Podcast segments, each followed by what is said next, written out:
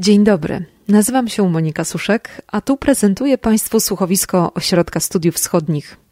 Dziś porozmawiamy o Czeczenii. Historia położonej na dalekim Kaukazie Czeczenii jest w Polsce na dobrą sprawę ogólnie nieznana. Niestety, mówi się o tym kraju w większości przypadków w kontekście informacji o toczących się na Kaukazie konfliktach. Tymczasem Czeczeni mają bogatą, pełną rozmaitych wydarzeń i ciekawych aspektów historię. Dziś spróbujemy trochę odczarować ten obszar. W tym odcinku usłyszą Państwo o kulturze, historii, ale również o współczesnej Czeczenii i chyba nie uciekniemy od tego tematu o ciemnej stronie prezydenta Ramzana Kadyrowa.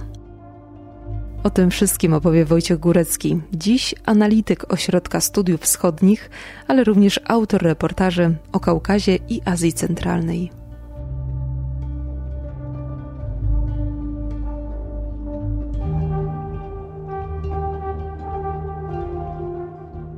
Obecnie Czeczenia to rosyjska republika położona na północnych zboczach Kaukazu.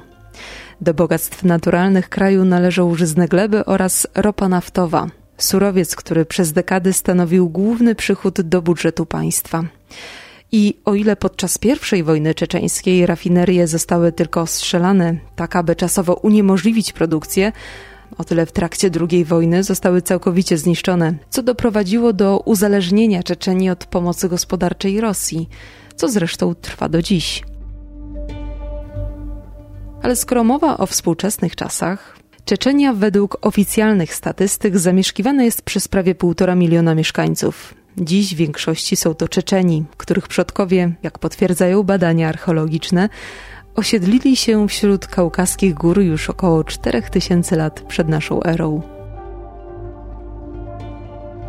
Jaka jest historia Czeczenii i jej mieszkańców? W jaki sposób wielowiekowa tradycja ukształtowała system wartości Czeczenów? Dlaczego prezydent Czeczenii Ramzan Kadyrow został okrzyknięty gwiazdą Instagrama? I co on sam ma do przekazania w swoich licznych postach w mediach społecznościowych?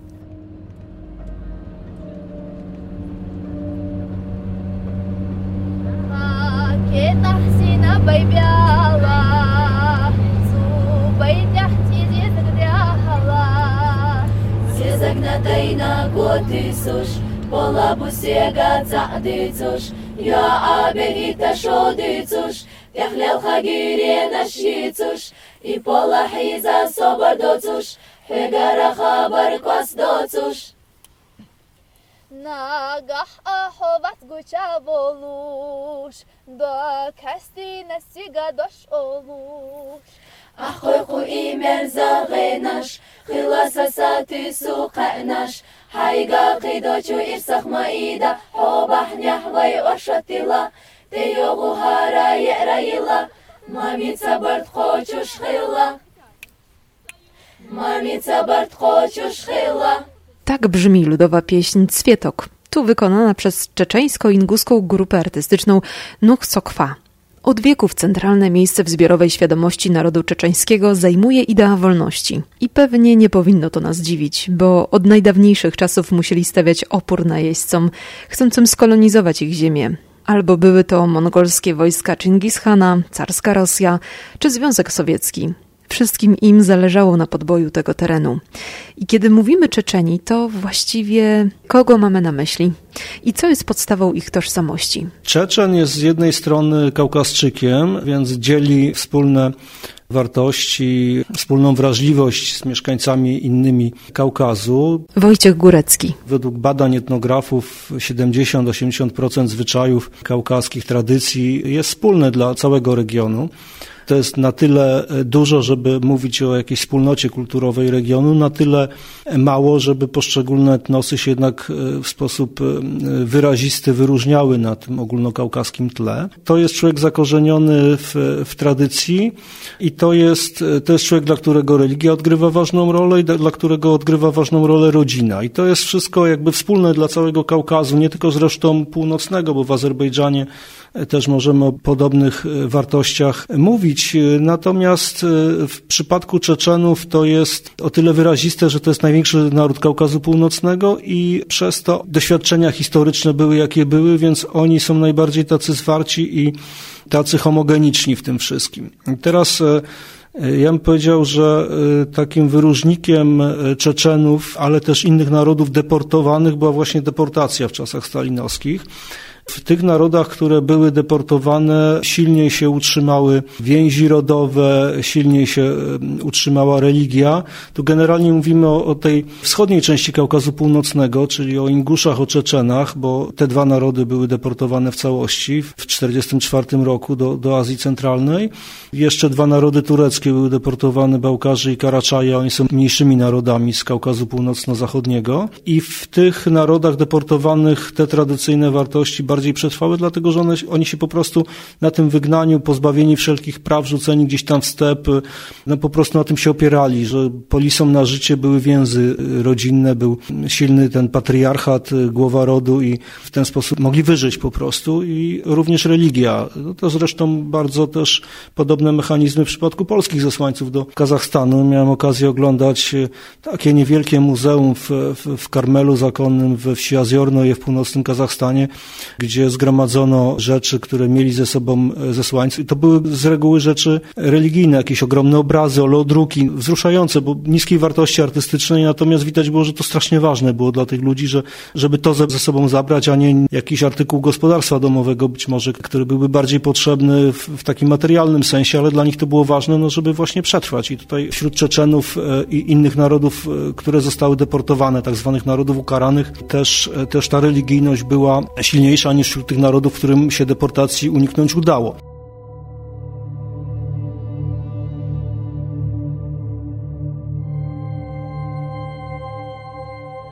I tu możemy sięgnąć w jeszcze głębszą przeszłość. XIX wiek i wojny Imperium Rosyjskiego o Kaukaz.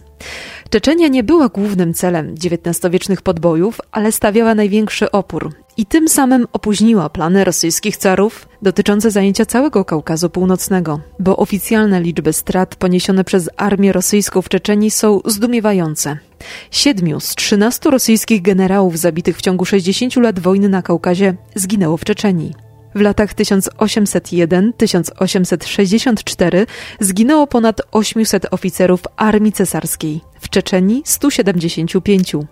Ponad 3000 rannych, 1102 w Czeczenii i 92 osoby wzięte do niewoli, 15 w Czeczenii. Dane te przedstawił Aleksander Gizetti, rosyjski socjolog oraz historyk. Warto też pamiętać, że terytorium Czeczenii zajmuje 2-3% całkowitej powierzchni Wielkiego Kaukazu, przy czym liczba ludności jest przecież proporcjonalnie mniejsza.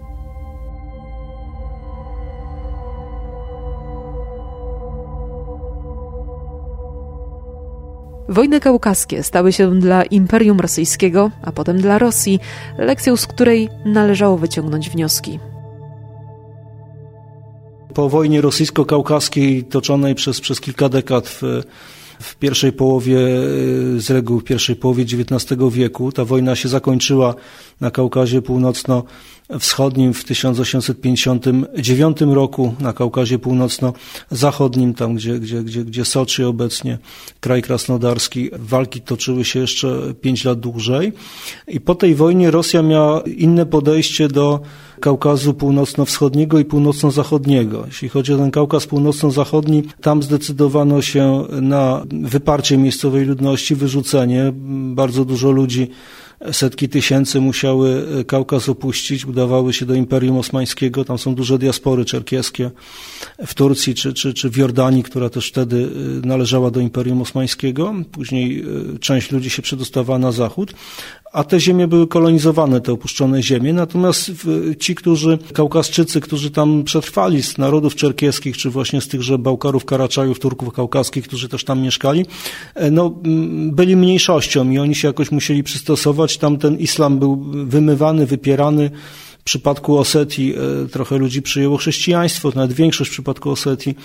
Natomiast na Kaukazie Północno-Wschodnim ta polityka była inna caratu, mianowicie Władze centralne, wojsko kontrolowały szlaki komunikacyjne, drogi, przejścia, mosty, jakieś przełęcze, brody przez rzeki, budowały twierdze, system garnizonów, natomiast nie wtrącały się wewnętrzne sprawy wiosek górskich, aulów. Nie powoływano do wojska tamtejszych górali, nie szerzono prawosławia, w związku z tym y, tam w wysokogórskich wioskach przypominających Orle Gniazda, gdzieś tak poprzyczepianych tych chałupach do, z kamienia do, do skały, no tam y, niewiele się zmieniło, poza tym, że to już była Rosja carska i dlatego wśród tamtych narodów, również Czeczenów, te tradycyjne czy zwyczaje, czy sposób życia, czy tradycje, czy religia, no zachowały się silniej niż w innych częściach Kaukazu, a Czeczeni są po prostu najwięksi, więc i najbardziej, tak jak już powiedzieliśmy, hermetyczni i homogeniczni, więc niezależnie od różnic, które ich dzielą, bo oni są też zróżnicowani wewnętrznie, ale oczywiście jest coś takiego jak poczucie ogólnoczeczeńskiej wspólnoty losu, e, więc dlatego może są najbardziej tacy wyraziści w tym, w tym wszystkim, w tym konglomeracie górskich narodów Kaukazu i może dlatego właśnie tak wyróżniają się na tle innych. Zbuntowani, niezależni, pewni siebie. Nic dziwnego, że Czeczeni wśród sąsiednich republik wzbudzali mieszane uczucia.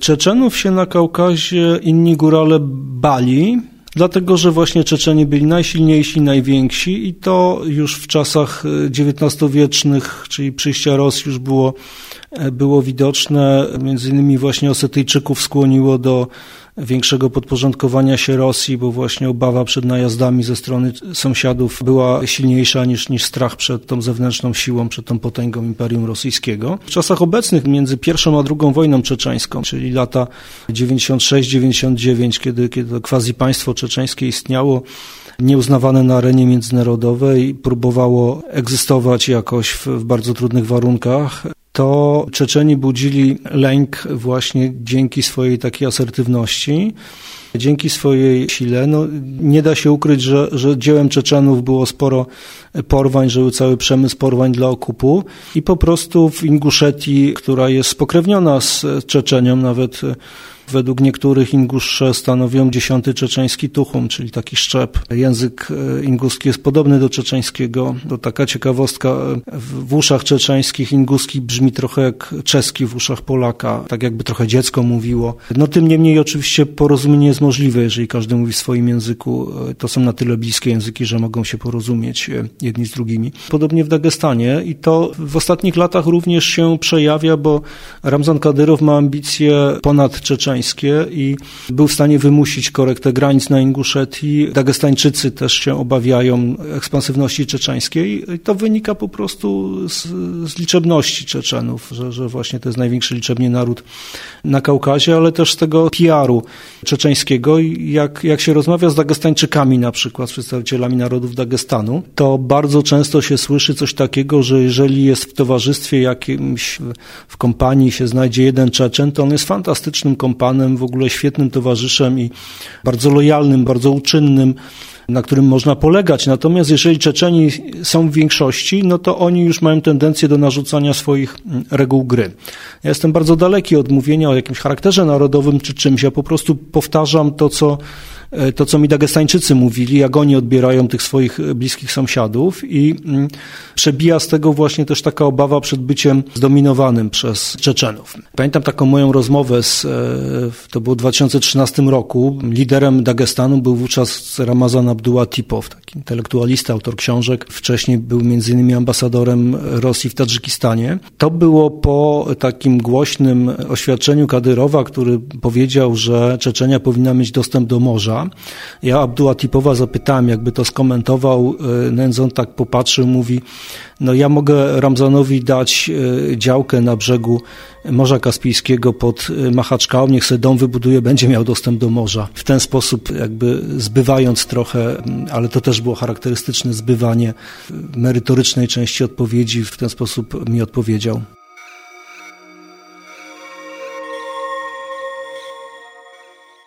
Całej swojej historii Czeczeni nie mieli ani jednego wodza, w sensie lidera, ani tym bardziej króla. Rodzina i hierarchia w niej stanowiły zbiór zasad zachowania. Z tym, że rodzinę powinniśmy rozumieć szerzej. Rodzina jako małe społeczeństwo wokół klanu. To oni byli i są nadal najważniejszym punktem odniesienia.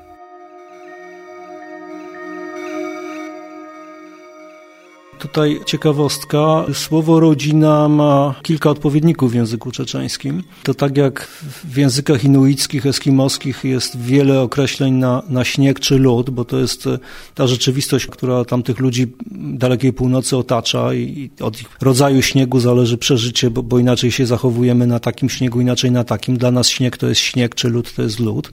Podobnie w języku czeczeńskim inne słowo określa małą rodzinę, czyli rodziców z dziećmi, inne słowo określa większą rodzinę, czyli z dziadkami, z rodzeństwem e, ciotecznym, stryjecznym. Jeszcze inne słowo, taką bardzo dużą rodzinę z głową rodu, z odgałęzieniami rozlicznymi. Mamy wreszcie klany, czyli tejpy, których jest około stu i one się dalej łączą w, w tuchumy, czyli szczepy, plemiona, można powiedzieć. Ich jest dziewięć i tutaj lojalność e, Czeczena obowiązuje przede wszystkim wobec e, tej najbliższej rodziny i wobec swojego e, klanu i w tradycji czeczeńskiej, która jest bardzo egalitarna, długo nie było czegoś takiego jak, jak szef wszystkich Czeczenów, czyli taki Kadyrow, dlatego że przedstawiciel jednego klanu no, nie mógł narzucić czegoś przedstawicielowi drugiego klanu. Oczywiście jak były jakieś punkty sporne, to się szefowie klanów spotykali dyskutowali, pytali autorytety, pytali kadich, sędziów muzułmańskich, e, rozstrzygali na starcy na gruncie prawa zwyczajowego i ucierano jakoś kompromis. Czyli parlament się mieści w tradycji czeczeńskiej jak najbardziej, natomiast prezydent, lider, przywódca, głowa Czeczenów, jakbyśmy nie nazwali funkcji, jaką sprawuje Ramzan Kadyrow, e, czy wcześniej jego ojciec Ahmed, czy wcześniej ci proniepodległościowi, nazwijmy to w cudzysłowie liderzy Dudajew czy Maschadow, no w tej tradycji się mieszczą średnio, dlatego ich władza była kontestowana przez, przez innych Czeczenów, a dużo się musiało zmienić, żeby to w tej chwili troszkę inaczej wyglądało.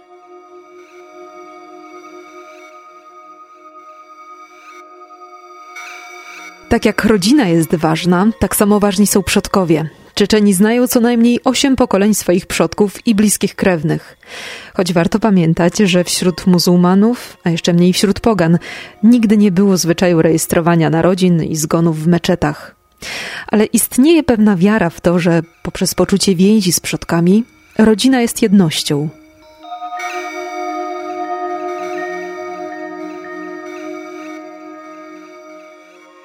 Przodkowie są bardzo ważni dla Czeczenów. Można powiedzieć, że jest kult przodków i on jest troszkę sprzeczny z takim kanonicznym islamem.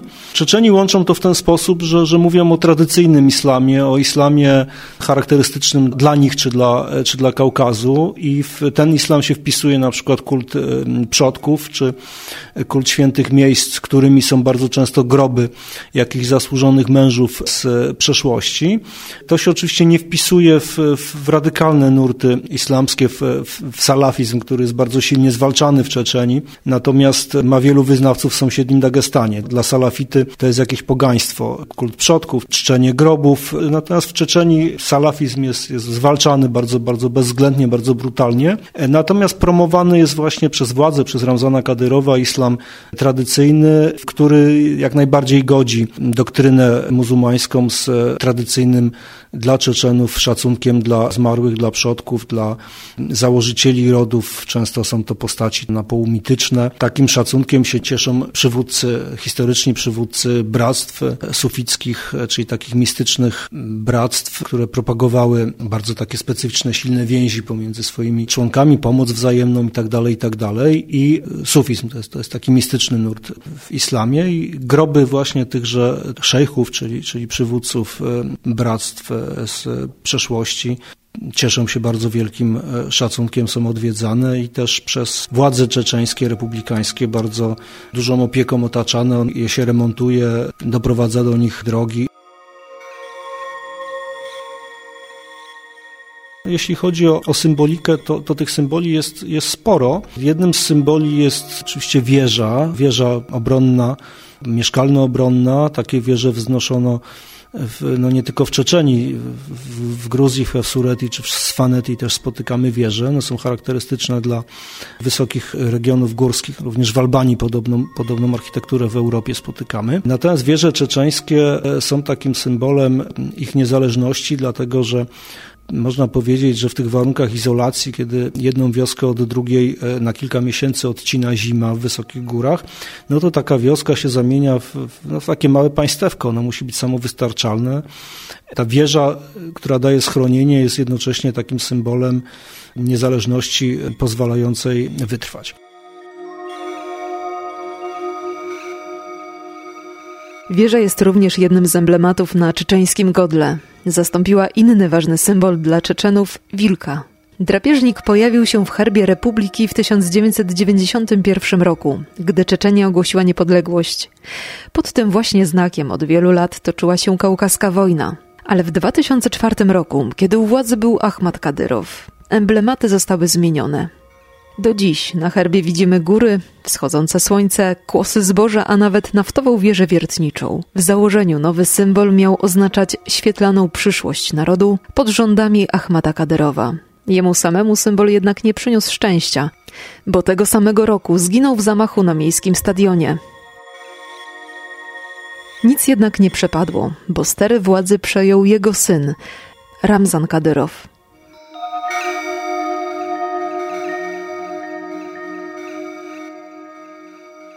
Na pierwsze spotkanie z prezydentem Rosji przyszedł ubrany w błękitny dres. Ramzan Kadyrow stał u boku Władimira Putina lekko onieśmielony.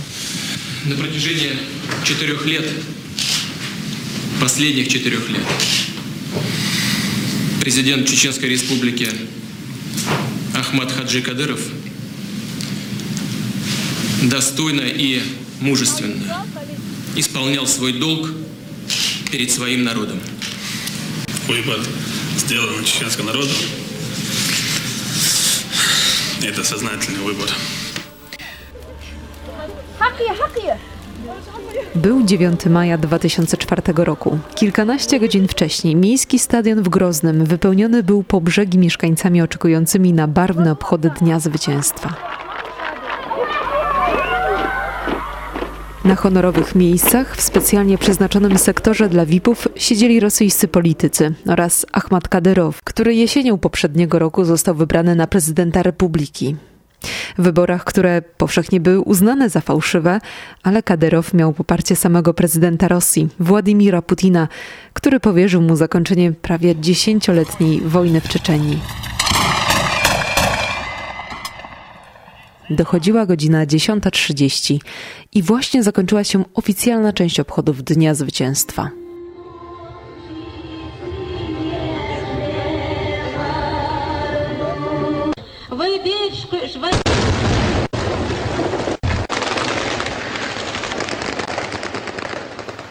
Pod fotelem Ahmada Kaderowa wybuchła bomba, najprawdopodobniej wmurowana tam podczas generalnego remontu areny. Wśród 30 zabitych był też prezydent Ahmad Kadyrow.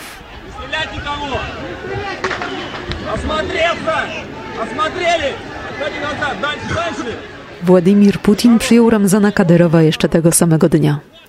27-latek wyglądał na oszołomionego. Nic dziwnego, wokół było pełno dziennikarzy, a jego niebieski dres nie pasował ani do ciemnych paneli, ani do błyszczących ozdób gabinetu prezydenta. Zresztą on sam sprawiał wrażenie, jakby właśnie przybiegł zakończonego maratonu. Trochę nieśmiało patrzył w stronę kamer. Jedynie Władimir Putin komentował całą sprawę, która rozegrała się kilkanaście godzin wcześniej w Groznym. Ahmad Hadży Kadyrow to był по-настоящему героический człowiek. Spotkanie to zapoczątkowało niezwykłą karierę polityczną Ramzana Kadyrowa, który chyba sam był zaskoczony obrotem sprawy. Z kolei Putin po śmierci Ahmada Kadyrowa miał wakat na czeczeńskiego przywódcę, a młody chłopak wydawał się być idealnym kandydatem na to stanowisko. I tak rozpoczął się nowy etap w czeczeńskiej historii. Ramzanistan.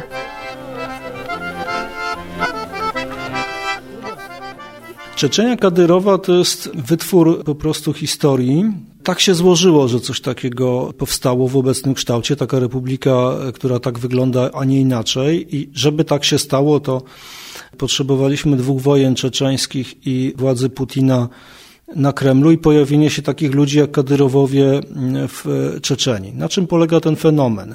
Na tym, że mamy układ z jednej strony wasalny, czyli Kadyrow będący wasalem Putina i który deklaruje lojalność wobec Putina nie wobec Rosji jako takiej, choć oczywiście symbolika rosyjska jest obecna i tak dalej. I Kadyrow występował w, w dresach e, rosyjskiej reprezentacji i tak dalej, i tak dalej. Natomiast lojalność e, wobec Putina to jest taki układ klienta, powiedzmy, z patronem i Kadyrow jest zależny od Putina w tym sensie, że dostaje pieniądze z Kremla, że jego władza jest autoryzowana przez Kreml. Natomiast mamy też w drugą stronę pewną współzależność, bo Kadyrow gwarantuje stabilność w Czeczeni, gwarantuje walkę z, właśnie z, z radykałami islamskimi.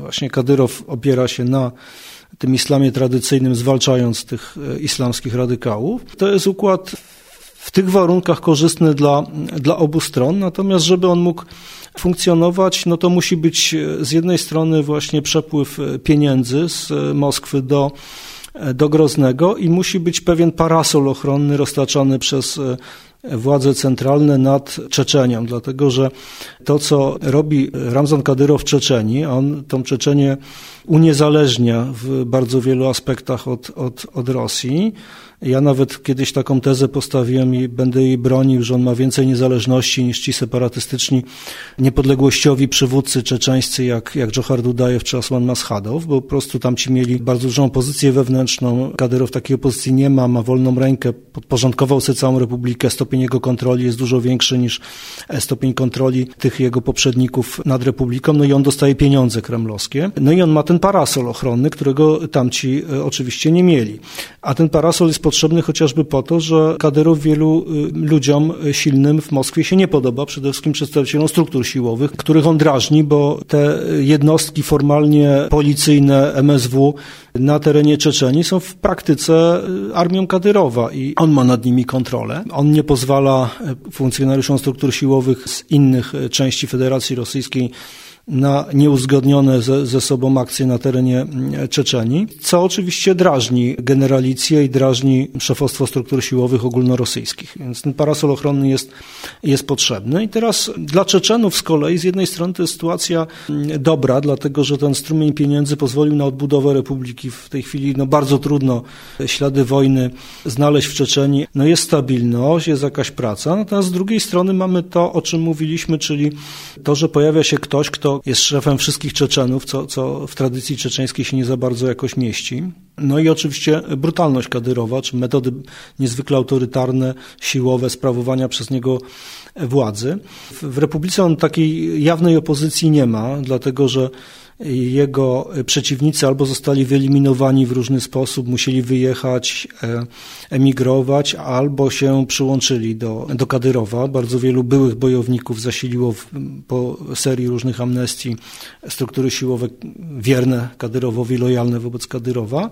No ale e, w przypadku, gdyby ten układ, czy ten pakt Moskwa-Grozny przestał działać, czy gdyby przestawały płynąć pieniądze z Moskwy do Czeczeni, no to ten układ może być i ta pozycja kadyrowa może być kontestowana przez inne czeczeńskie środowiska, które w tej chwili nie mają możliwości opowiedzenia się przeciwko Kadyrowowi. Sytuacja w Czeczeni jest wynikiem po prostu wydarzeń z końca XX, początku XXI wieku ukształtowania się e, systemu putinowskiego w Rosji i pojawienia się takich osób jak Ahmed Kadyrow, a potem Ramzan Kadyrow w samej Czeczeni.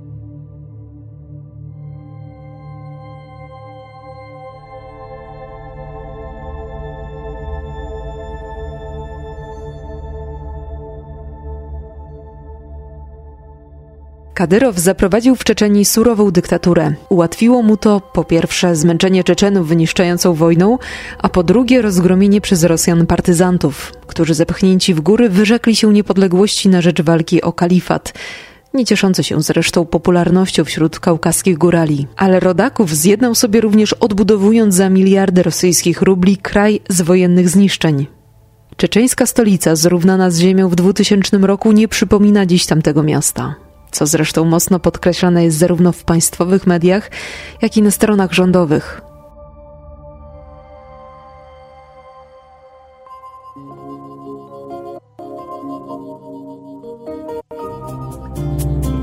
Это мой город.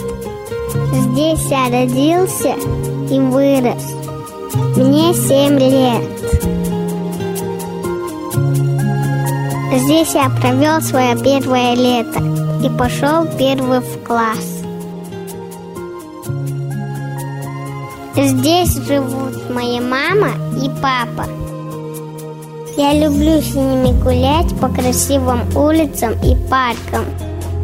Я люблю этот город, потому что в нем много света, фонтанов и много тепла. Здесь живут самые добрые люди. В этом городе я встретил своих друзей. Но самый главный друг всех детей Грозного – это Рамзан Кадыров. Dziś głównym instrumentem umacniania władzy Kadyrowa w Czeczeni jest internet. Czeczeński przywódca upodobał sobie media społecznościowe, szczególnie Instagram, zanim jego konto zostało zablokowane. Na oficjalnym koncie można było nie tylko oglądać zdjęcia oraz filmy przywódcy Czeczenii. Do Ramzana Kadyrowa można było również napisać.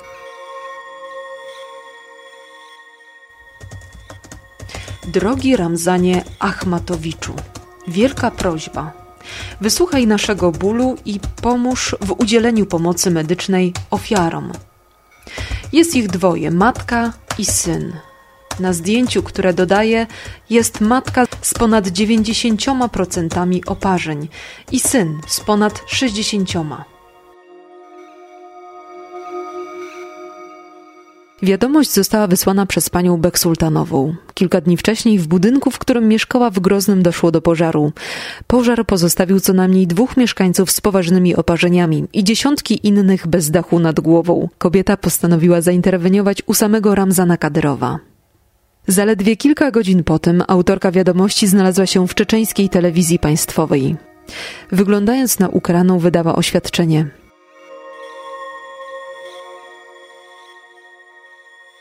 Nie miałam żadnych informacji, myślałam, że nic nie robi, aby pomóc ludziom. Dziś zobaczyłam, że wykonano dużo pracy. Kobieta została publicznie oskarżona o kłamstwo. Według państwowej telewizji wszyscy, którzy ucierpieli w pożarze, dostali pomoc. Takich przykładów publicznego zawstydzania mieszkańców jest dużo więcej. To Maret Zenzulajewa publicznie oskarżyła czeczeńską policję o bicie ludzi w jej małej wiosce. Złożyła oskarżenia na lokalnym zgromadzeniu, a ktoś sfilmował zgromadzenie i opublikował wideo w internecie.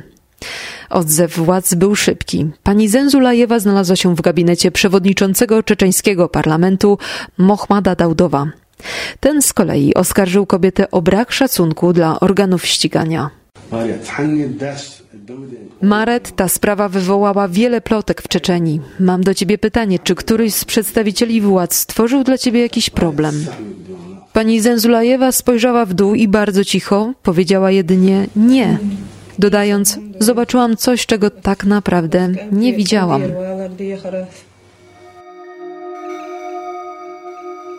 Ramzan Kadyrow, jak każdy autokratyczny przywódca, ma tendencję do kontrolowania społeczeństwa, bo wynika to po pierwsze z samej natury systemu autorytarnego, a po drugie ze strachu przed, przed społeczeństwem. Przecież nikt nie wierzy, że 90 kilka procent y, ludzi go popiera, chociaż myślę, że gdyby całkowicie wolne były wybory, to, to, to on by wygrał, no ale to z tego powodu, że, że nie ma konkurencji, bo wyeliminował potencjalną, ewentualną konkurencję. Natomiast z pewnością jakąś, jakąś popularnością się cieszy, bo lansuje atrakcyjne dla, dla wielu ludzi hasła właśnie właśnie nacjonalizmu czeczeńskiego. Dla tego konserwatywnego społeczeństwa jest ważne, że on się deklaruje jako taki wierzący, praktykujący muzułmanin. Jest wreszcie dla ludzi ważne, że Czeczenia się oczywiście odbudowuje, to jest związane z, z Kadyrowem. No i dla ludzi jest ważne, że, że Kadyrow e, nie pozwala sobie, mówiąc kolokwialnie, w kaszę dmuchać, że zdarza mu się ostro krytykować dostojników rosyjskich.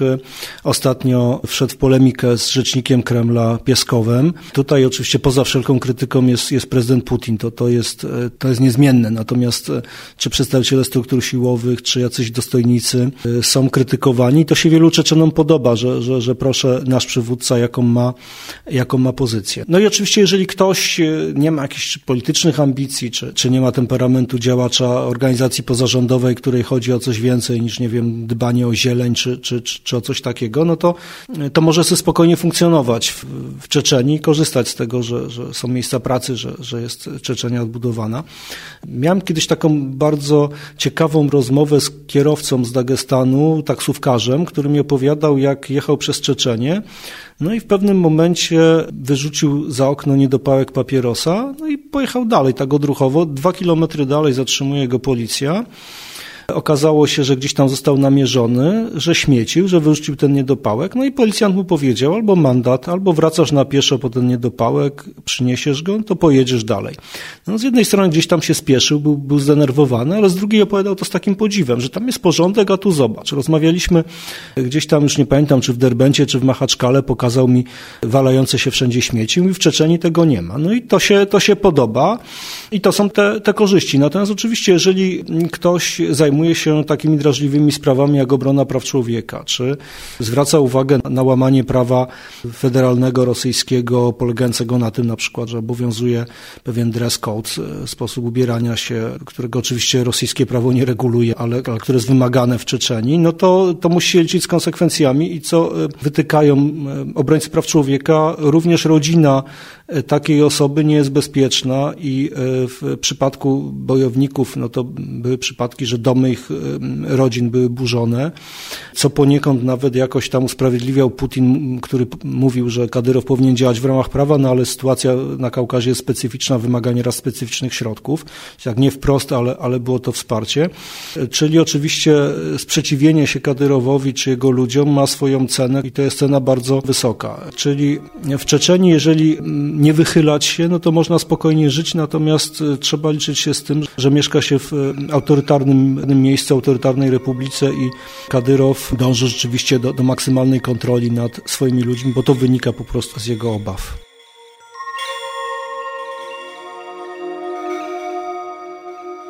Ramzan Kadyrow szczególnie dba o to, co pojawia się w internecie. Przykłady, które wcześniej Państwu opisałam, to jedynie niewielki wycinek tego, w jaki sposób czeczeński przywódca rozprawia się wszelkiego rodzaju krytyką. Każdy post w mediach społecznościowych, każda wysłana wiadomość jest monitorowana przez specjalny dział zajmujący się rozpatrywaniem skarg obywateli. I może nie byłoby w tym nic zaskakującego, gdyby sprawa dotyczyła jedynie użytkowników zalogowanych na terenie Czeczenii. Ale Kadyrow chce i kontroluje również czeczeńską diasporę w Europie. Podczas jednego z przemówień w 2016 roku tak zwrócił się do swoich rodaków za granicą. Sam sobie szkodzisz i pewnego dnia, kiedy dorośniesz, zmądrzejesz lub rodzice stwierdzą, że pora wracać do ojczyzny. Albo po prostu wyrzucą cię tam, gdzie teraz mieszkasz. Wiedz, że nie będziesz miał dokąd wrócić. I wtedy przyznasz mi rację. Znam cały mój kraj i obywateli. Wiem o wszystkich kontach w mediach społecznościowych, również tych użytkowników, którzy mieszkają w Europie. Mam zapisane wszystkie posty oraz daty ich publikacji. Wiem, kim jesteś i gdzie przebywasz dzięki nowoczesnej technologii. Jesteś w moich rękach, dlatego mówię ci, nie szkódź sam sobie.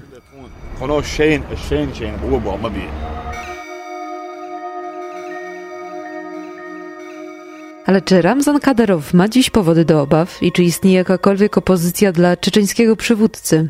Potencjalnie to zagrażają mu najbardziej przedstawiciele właśnie islamu salafickiego, którzy uważają, że on jest po prostu uzurpatorem, że on skaża prawdziwy islam. A sądząc po popularności salafizmu w Dagestanie, to również wśród Czeczenów musi on być popularny, jest nielegalny, bardzo zwalczany w samej Czeczeni, ale wśród diaspory jest, jest rozpowszechniony.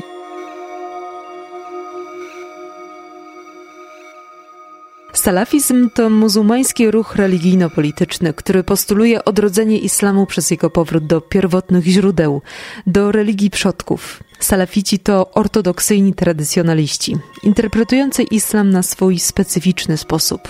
Na Kaukazie Północnym konflikt między sufizmem powiązanym z oficjalnym duchowieństwem i władzami oraz salafizmem trwa od lat. i ma ogromny wpływ na mieszkańców. Można powiedzieć, że takie najbardziej y, radykalne środowiska, no to są środowiska właśnie związane z tym islamem salafickim. Dlatego, że, że środowiska powiedzmy związane z e, dawnym ruchem niepodległościowym, czy też e, dawne środowiska związane z e, partią komunistyczną, no to już są bardzo wiekowi ludzie, czy często wiekowi ludzie i już może jako jacyś tam jakieś autorytety tak, ale już nie jako tacy przywódcy, którzy mogą pociągnąć za sobą ludzi. I ta idea zresztą niepodległościowa no, przyniosła chaos do Czeczenii. Demokracja się kojarzy z chaosem i wojną, więc to trochę jeszcze czasu musi upłynąć, zanim się te konotacje zmienią. No ale powiedzmy, że, że taktycznie z takimi środowiskami radykałów muzułmańskich mogą jakieś inne środowiska współpracować, ale raczej mówimy tutaj o emigracji, a nie o samej Czeczenii, bo tam wszyscy, którzy potencjalnie byliby opozycją wobec Kadyrowa, no to albo właśnie zostali zmuszeni do wyjazdu, albo jakoś tam wyeliminowani, to eufemizm.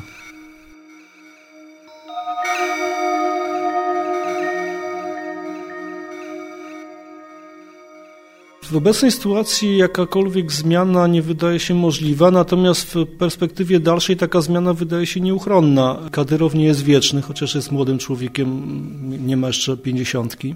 Należy założyć, że ktokolwiek by nie został jego następcą w przyszłości, będzie, będzie słabszym przywódcą i wtedy oczywiście inne środowiska czeczeńskie, w tej chwili na emigracji czy przyczajone w Czeczeni, zabiorą głos i będą chciały jakieś zmiany. Natomiast najbardziej prawdopodobną przyczyną ewentualnej zmiany byłoby załamanie się jakieś gospodarcze Rosji, e, skutkujące obcięciem po prostu dotacji pieniędzy dla Czeczenii. W przypadku, gdyby te pieniądze przestały płynąć, gdyby Rosja przestała się z tych zobowiązań wywiązywać, no 80% mniej więcej budżetu republikańskiego to są dotacje rosyjskie. To się w różnych latach zmienia, to jest różnie, no i też nie do końca jesteśmy w stanie to wyliczyć, bo, bo różne formy są tych dotacji, ale mniej więcej to tak wygląda. No i nagle by, by zabrakło pieniędzy, to ten układ, który obecnie istnieje, mógłby zacząć erodować czy się chwiać i wtedy oczywiście oczywiście e, te wszystkie środowiska niechętne Ramzanowi, które czekają właśnie na aż jego władza osłabnie, no na pewno by się uaktywniły. Być może podjęta zostałaby próba kolejna budowy niezależnego państwa czeczeńskiego, tylko znowu czy to byłoby państwo świeckie, czy byłaby próba budowy jakiejś republiki islamskiej, to tego nie wiemy. Na pewno doszłoby do jakiegoś konfliktu e, wewnętrznego w Czeczeni, do próby sił, do rywalizacji pomiędzy różnymi graczami, gdyby zabrakło tego gracza najważniejszego.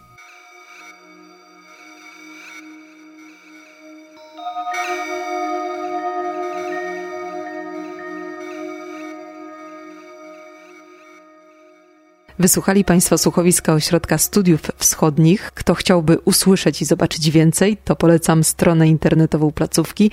Znajdą tam Państwo jeszcze więcej tematów w różnych odsłonach, raporty, analizy, podcasty, również w formie wideo. Każdą z propozycji gorąco polecam, szczególnie na ten majowy weekend. Do usłyszenia.